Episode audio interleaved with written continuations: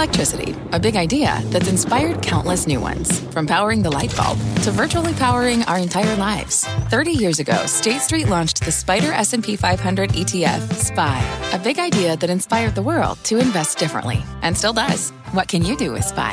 Before investing, consider the fund's investment objectives, risks, charges, and expenses. Visit ssga.com for a prospectus containing this and other information. Read it carefully before investing. SPY is subject to risks similar to those of stocks. All ETFs are subject to risk, including possible loss of principal. Alps Distributors Inc. Distributor. Bring in show music, please. Hi, I'm CNBC producer Katie Kramer. Today on Squawk Pod. Pro basketball player and new wizard, Chris Paul, on how he got into investing. Man, started asking a lot of questions. You know, you realize you don't know what you don't know. The NBA All Star's new emotional memoir, and how he encourages his friends and teammates to do more off the court. Our players now are so engaged in all different types of businesses, no matter what it is, whether it's tech, uh, you got different players that own wine brands, fashion. Guys are so much more than just these athletes. And waiting on Fed Chair Jay Powell, the rate hiking journey with former CEO of Barclays, Bob Diamond. I do not believe that the Fed sees any magic in 2%. I think it's about stability. So I think they're pretty pleased.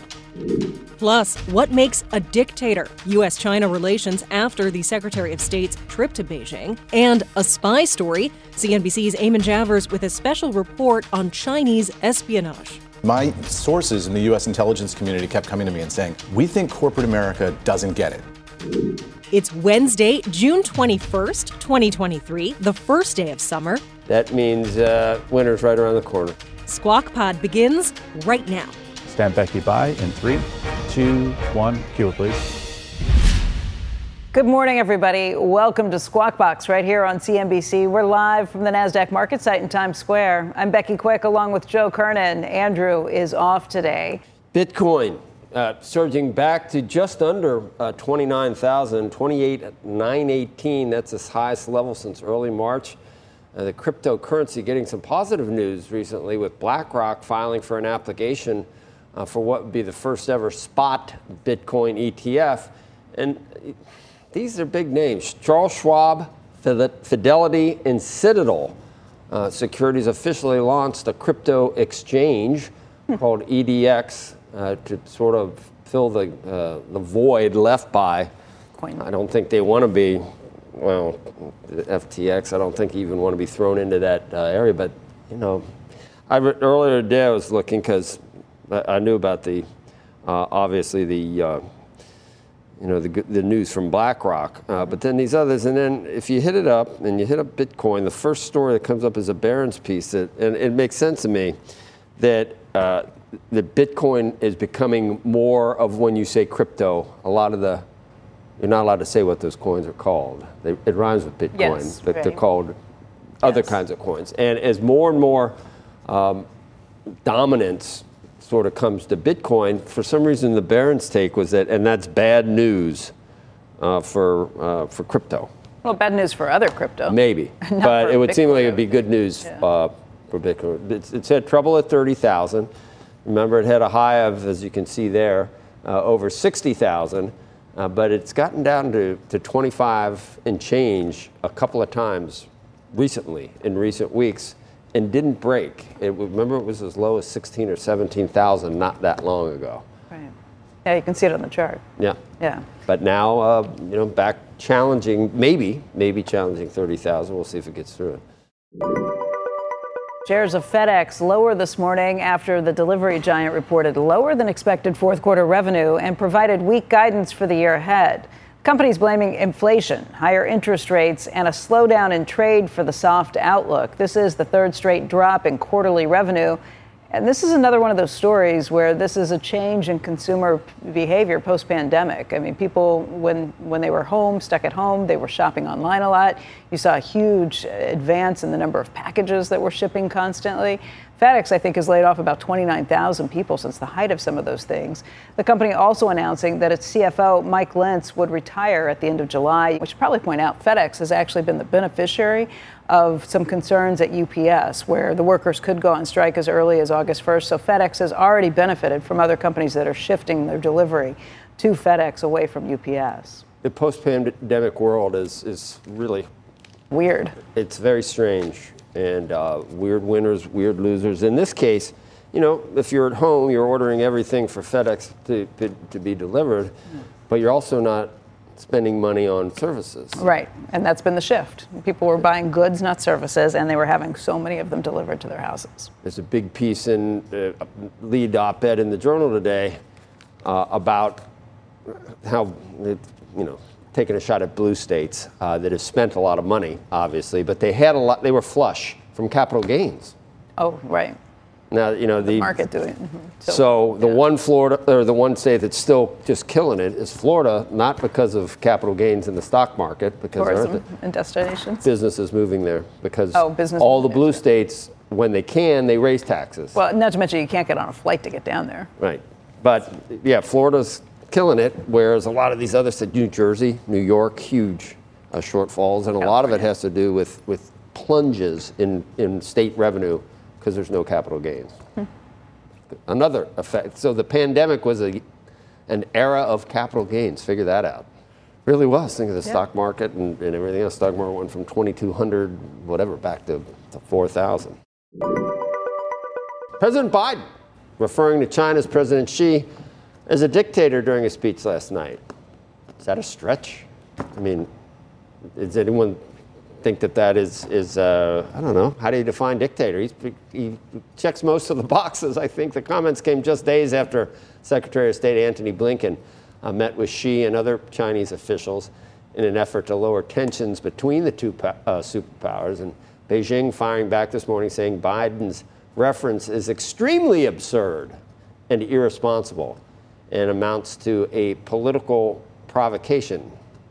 It's true he gets 99.9% of the vote usually, uh, and what he says goes. We, if, if, we if one of our competitors is, is, allowed to say that Joe Biden is a wannabe dictator, I think the person got fired for saying that, for, for the, putting the, the oh, chyron on. Right. But if, I mean, if, the, the, the, that might be a stretch, obviously, but this, is this a stretch? I guess we don't want to make value judgments, but it's the CCP. I think it just shows the sensitivity right now around this and the tensions. Um, you, like you mentioned, two days ago we thought we were kind of moving forward. We said we, we don't. Thawing things. What thawing was that? Relations. What was the quote? We don't.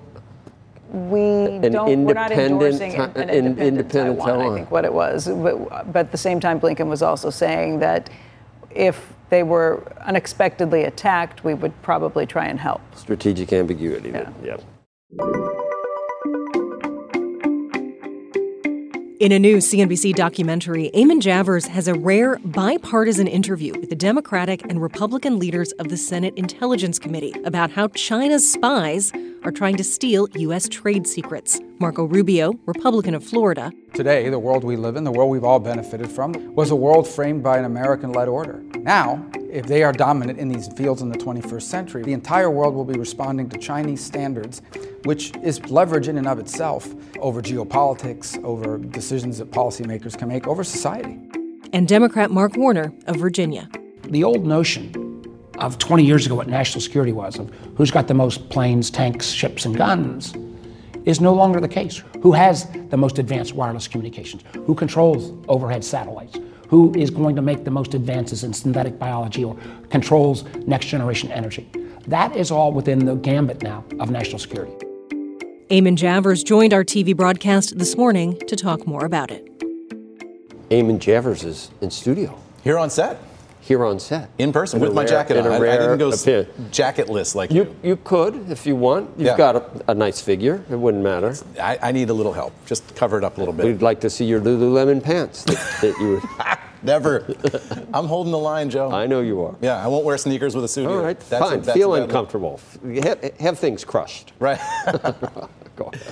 Um, look, this this interview with these two guys was just a fascinating opportunity to sit down. It's the last bipartisan issue in Washington so D.C. Right? two of them together, but it makes you feel like this must be something that is very, very important. Yeah, they they really cared. They wanted to do that interview together, side by side, to send a message to the country that this is not a Democratic or Republican issue. This concern about China and what they're doing to corporate America is really front and center for them. And we got started on this documentary back in October, we, we were starting to work on this, and we've been talking about it for a while because my sources in the U.S. intelligence community kept coming to me and saying, we think corporate America doesn't get it. Hmm. Corporate America looks at the Chinese espionage threat as okay, they're stealing some IP, they're causing problems, this is going to cost us money, but basically they're stealing to catch up to us, and we're ahead, so things are fine. What U.S. intelligence is saying, and I think what comes through in the documentary, is that the threat is a lot more existential than that. The, the stealing that's going on by China is about stealing to then subsidize a Chinese state champion company that will then go on to displace the American incumbent. So they're not trying to steal to, keep, to catch up with you, they're trying to steal to kill you. Is they want to take those corporates off the chessboard. Is this stealing from companies that do business in China, or by? I I mean, are they? It's- Is the is the goal from intelligence to try and get companies to stop doing business in China, or is this a problem that's going to happen whether you're operating in China or not? That's a good question. I, I asked Christopher Wray, the FBI director, that exact question in the documentary. He says, We don't want you to stop doing business in China, but we want you to be a lot more careful about how you do it. Director Wray, thank you so much for doing this. FBI Director Christopher Wray has been warning American industry for years about the threat from China.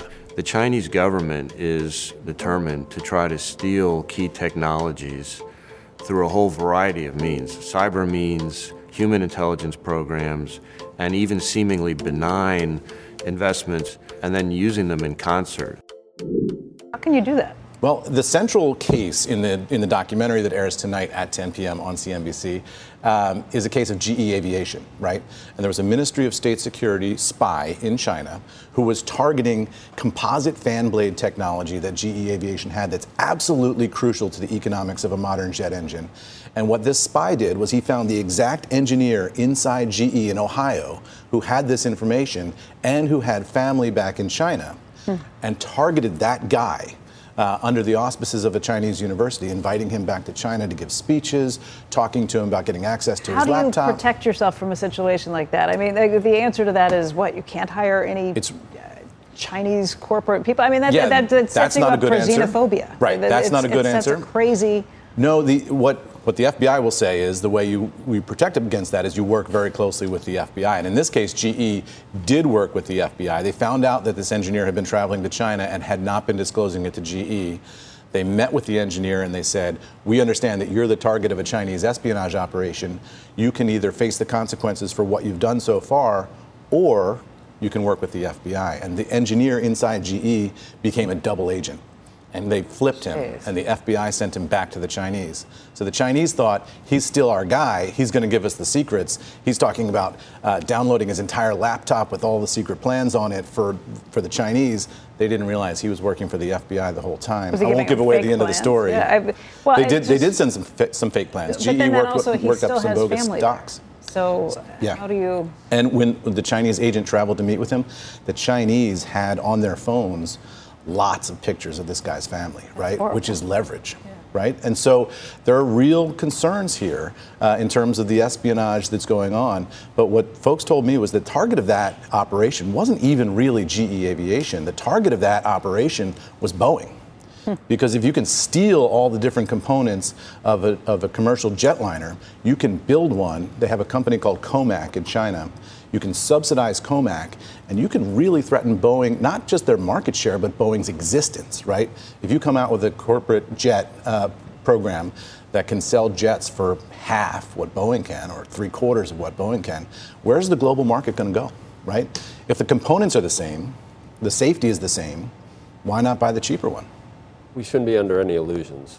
I mean, they have a, a billion and a half people that they think they want to bring into the same type of prosperity that we have. So Right. do you blame them? It- it- are there any international rules for the way businesses should behave? And, and if there aren't, then we just have to t- take the same tack. We need, we need to fight fire with fire, but we shouldn't be under any illusions that they're going to be nice about things. I interviewed a, a longtime veteran CIA officer named Jim Olson for this. He was undercover in Moscow in the 70s and 80s, like a total Mission Impossible spy guy, uh, counterintelligence expert, and he said what he would be doing right now is flooding the Chinese channels with double agents, just like this operation that we detailed in the documentary, because you keep them on their toes. They never know what's real, what's not real. It wastes a lot of their time, and you learn a lot about their operations. So, in his view, what CIA should be doing is just sending a lot more corporate double agents back into China and confusing the channels Hoping of that, information. that, that there's going to be goodwill, or oh, they wouldn't do that. That's not.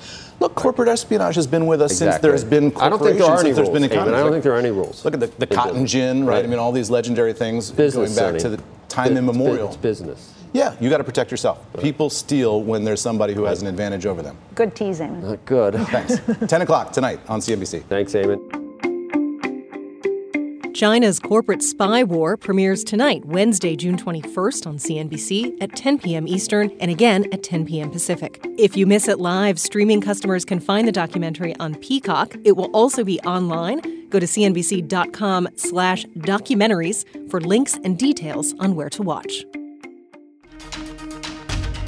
And next on Squawk Pod, Federal Reserve Chairman Jay Powell says he expects more rate hikes as inflation remains well above the Fed's 2% target. Atlas Merchant Capital CEO Bob Diamond. I do think we all worry too much about that 2%. In my view, if uh, headline inflation is 3 to 3.5% at the end of the year, they will feel very, very good. And I think uh, the pause will remain. From a flat tire in the city to a dead battery on a distant drive, AAA is partnering with T Mobile for Business to accelerate response times and get more drivers back on the road fast. Our nationwide connectivity powers location telematics, so AAA's fleet can find stranded drivers quickly while being fully equipped with the in vehicle tools to have answers when they get there. This is elevating the member experience. This is AAA with T Mobile for Business. Take your business further at T Mobile.com/slash now. What's on the horizon for financial markets? At PGIM, it's a question that over 1,400 investment professionals relentlessly research in pursuit of your long term goals. Specialized across asset classes, but united in collaboration, our teams provide global and local expertise. Our investments shape tomorrow, today. Pursue your tomorrow with PGIM, a leading global asset manager.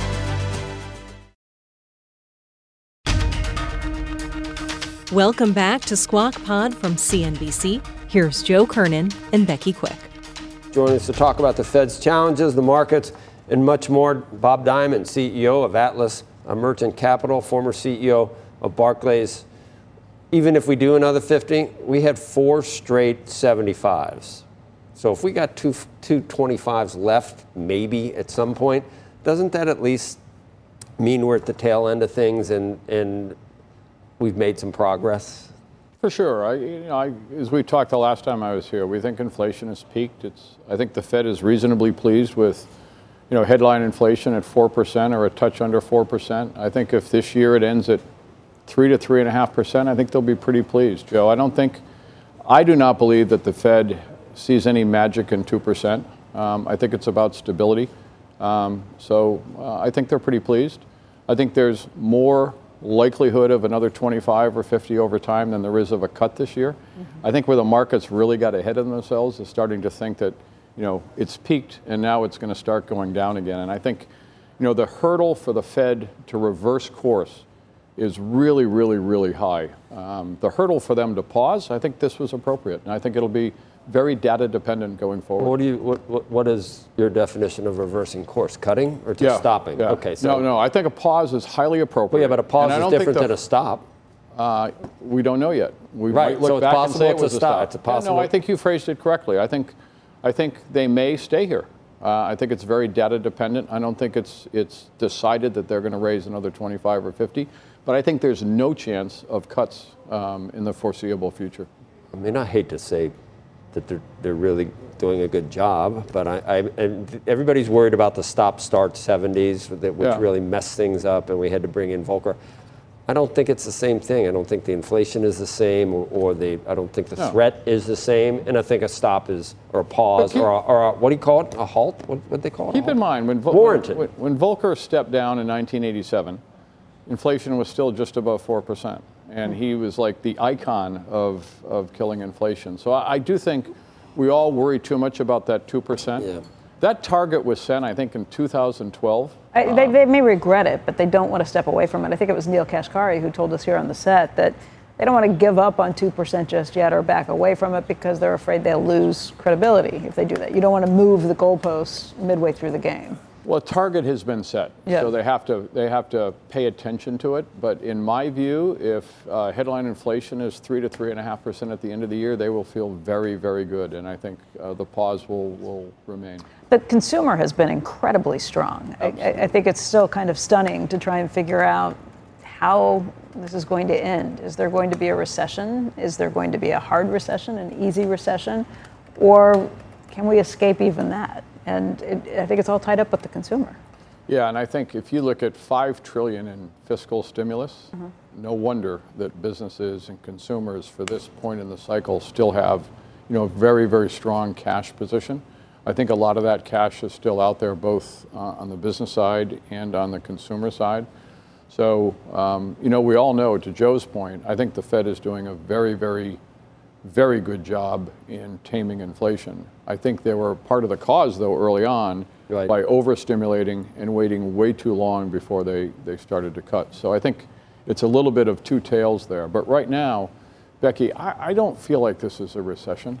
Uh, I do think we're going to have a longer period of sluggish economy.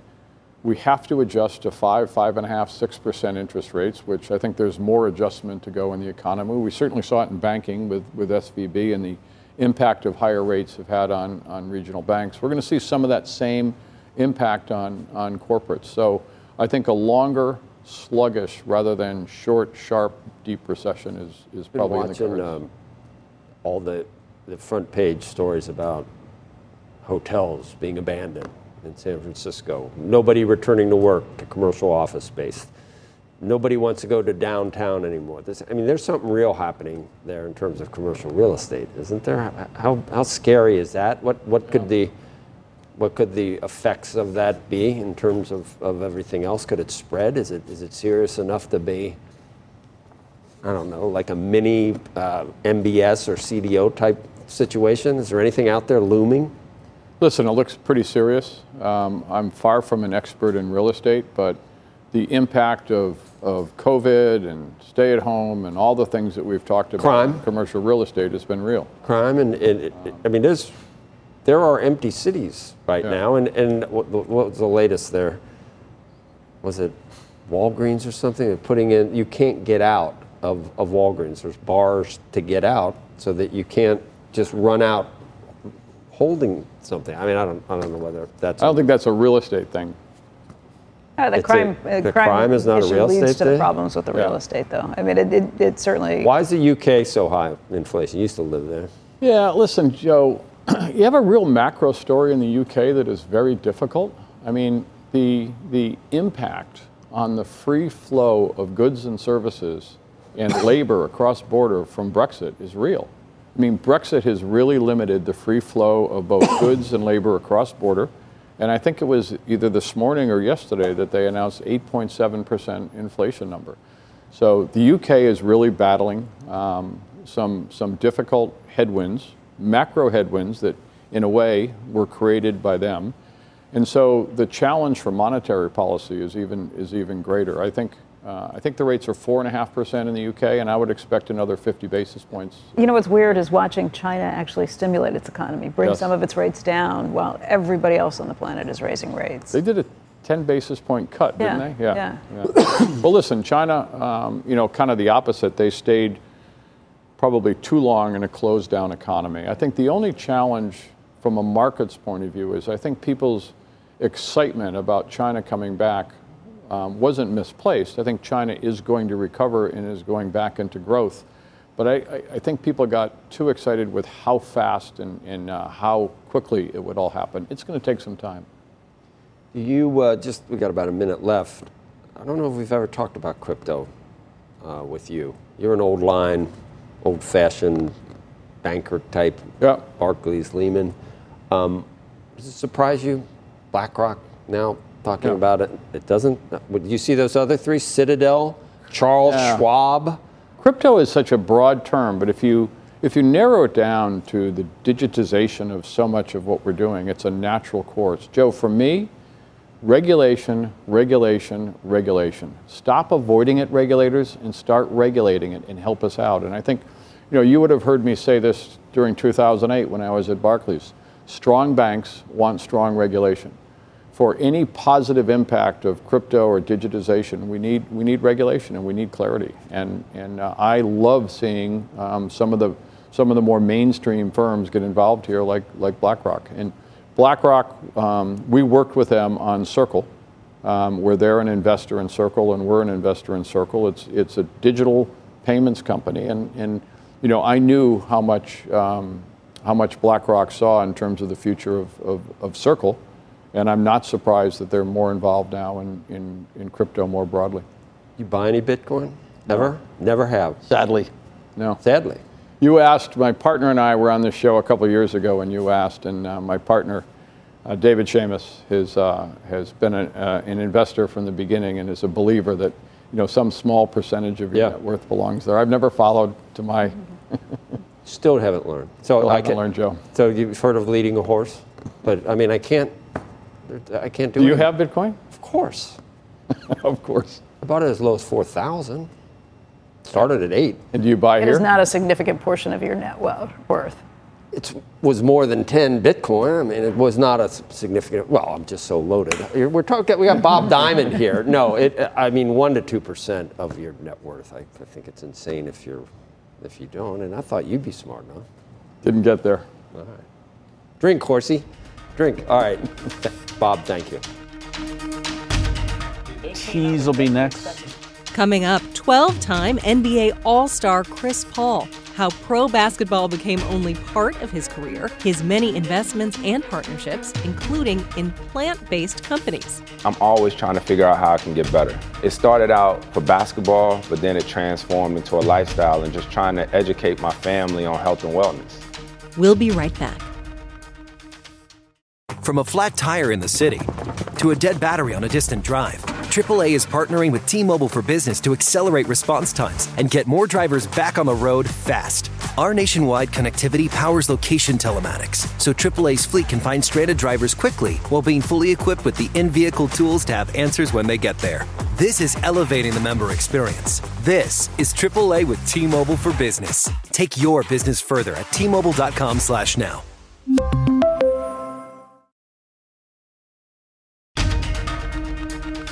You're listening to Squawk Pod. Stand by, Joe. His mic. here. Good morning and welcome back to Squawk Box here on CNBC Live from the NASDAQ market site in Times Square.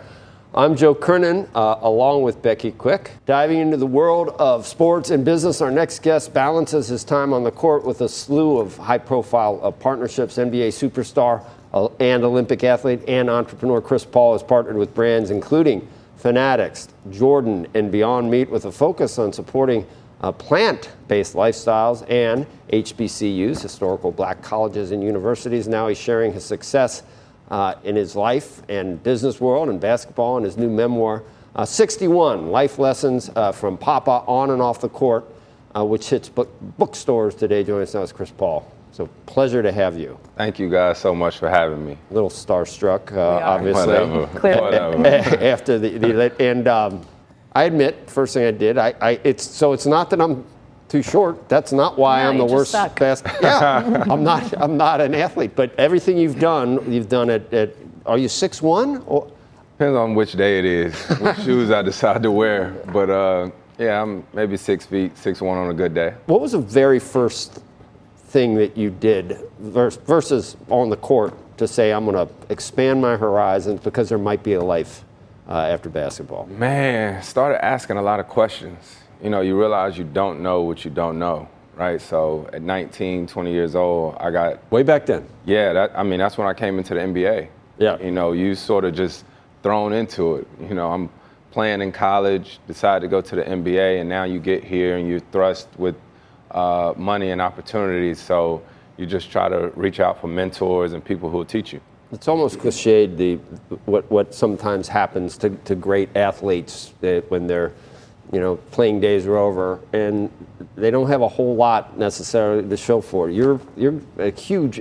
You're still playing, Yeah. and and have a huge, almost a an empire of Chris Paul side things, the businesses. They're not even side. I don't think. I think basketball is kind of a side thing. no, basketball never the side thing, but it's it's funny because uh, I had an opportunity to be the president of the union for eight years, and I was on the executive committee for seven years, and it's been amazing to see the transformation of our league and to see how our players now are so engaged in all different types of businesses, no matter what it is, whether it's tech.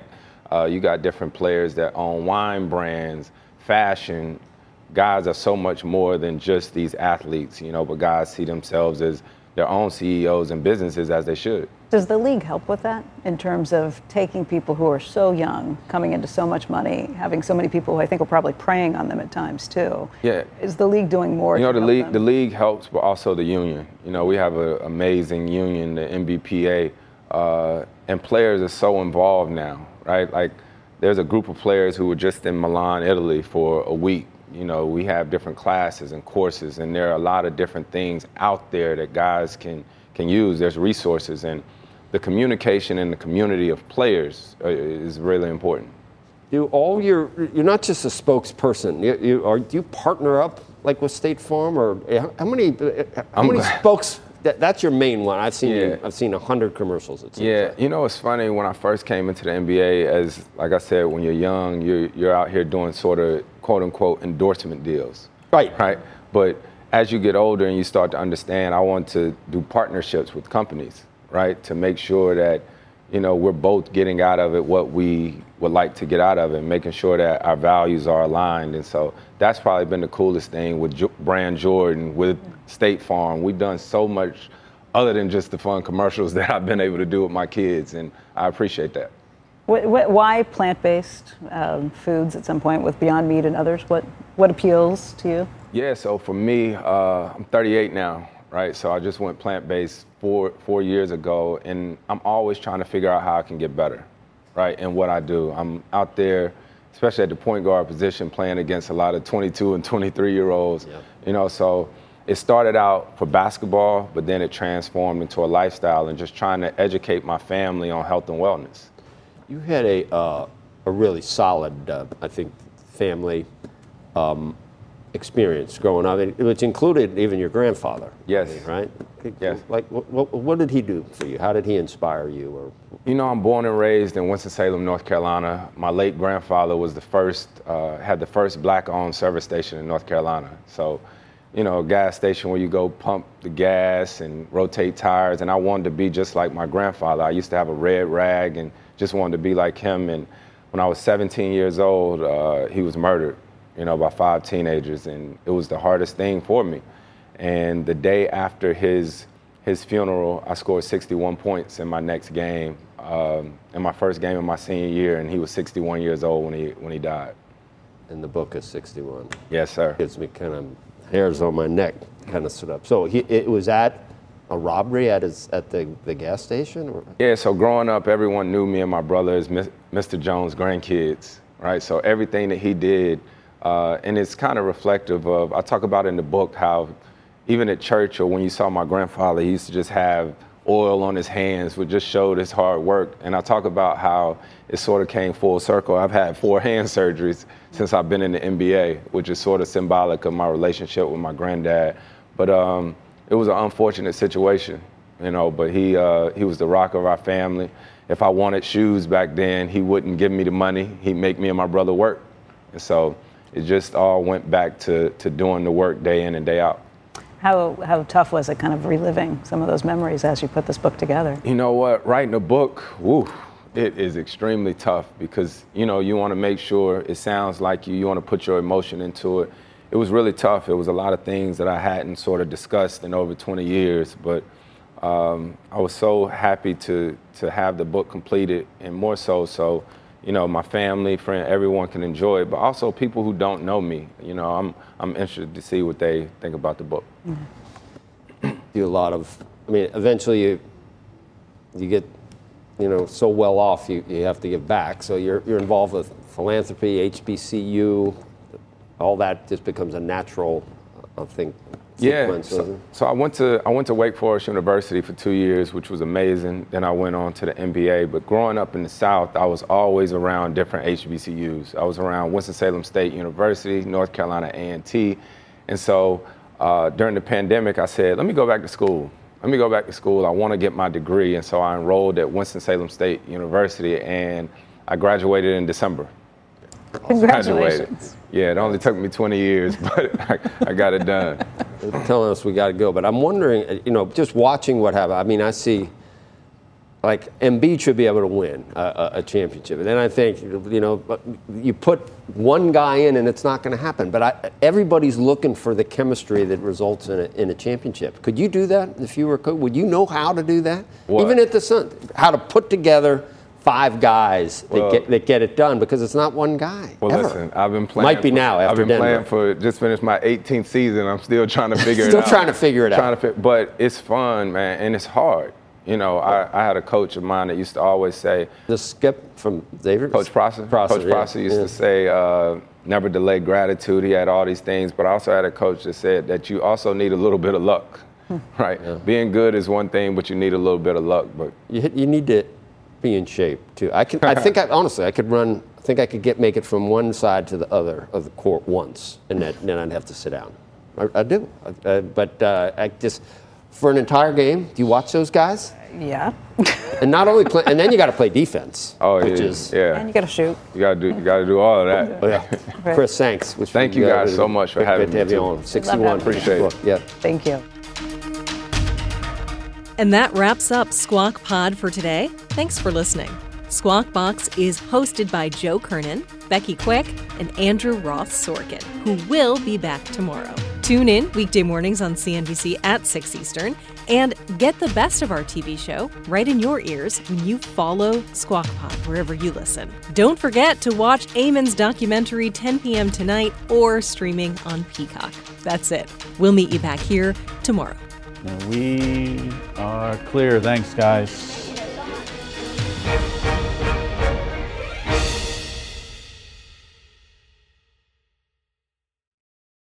From pit lane to podium, the Las Vegas Grand Prix is providing fans a race day experience at the speed they deserve.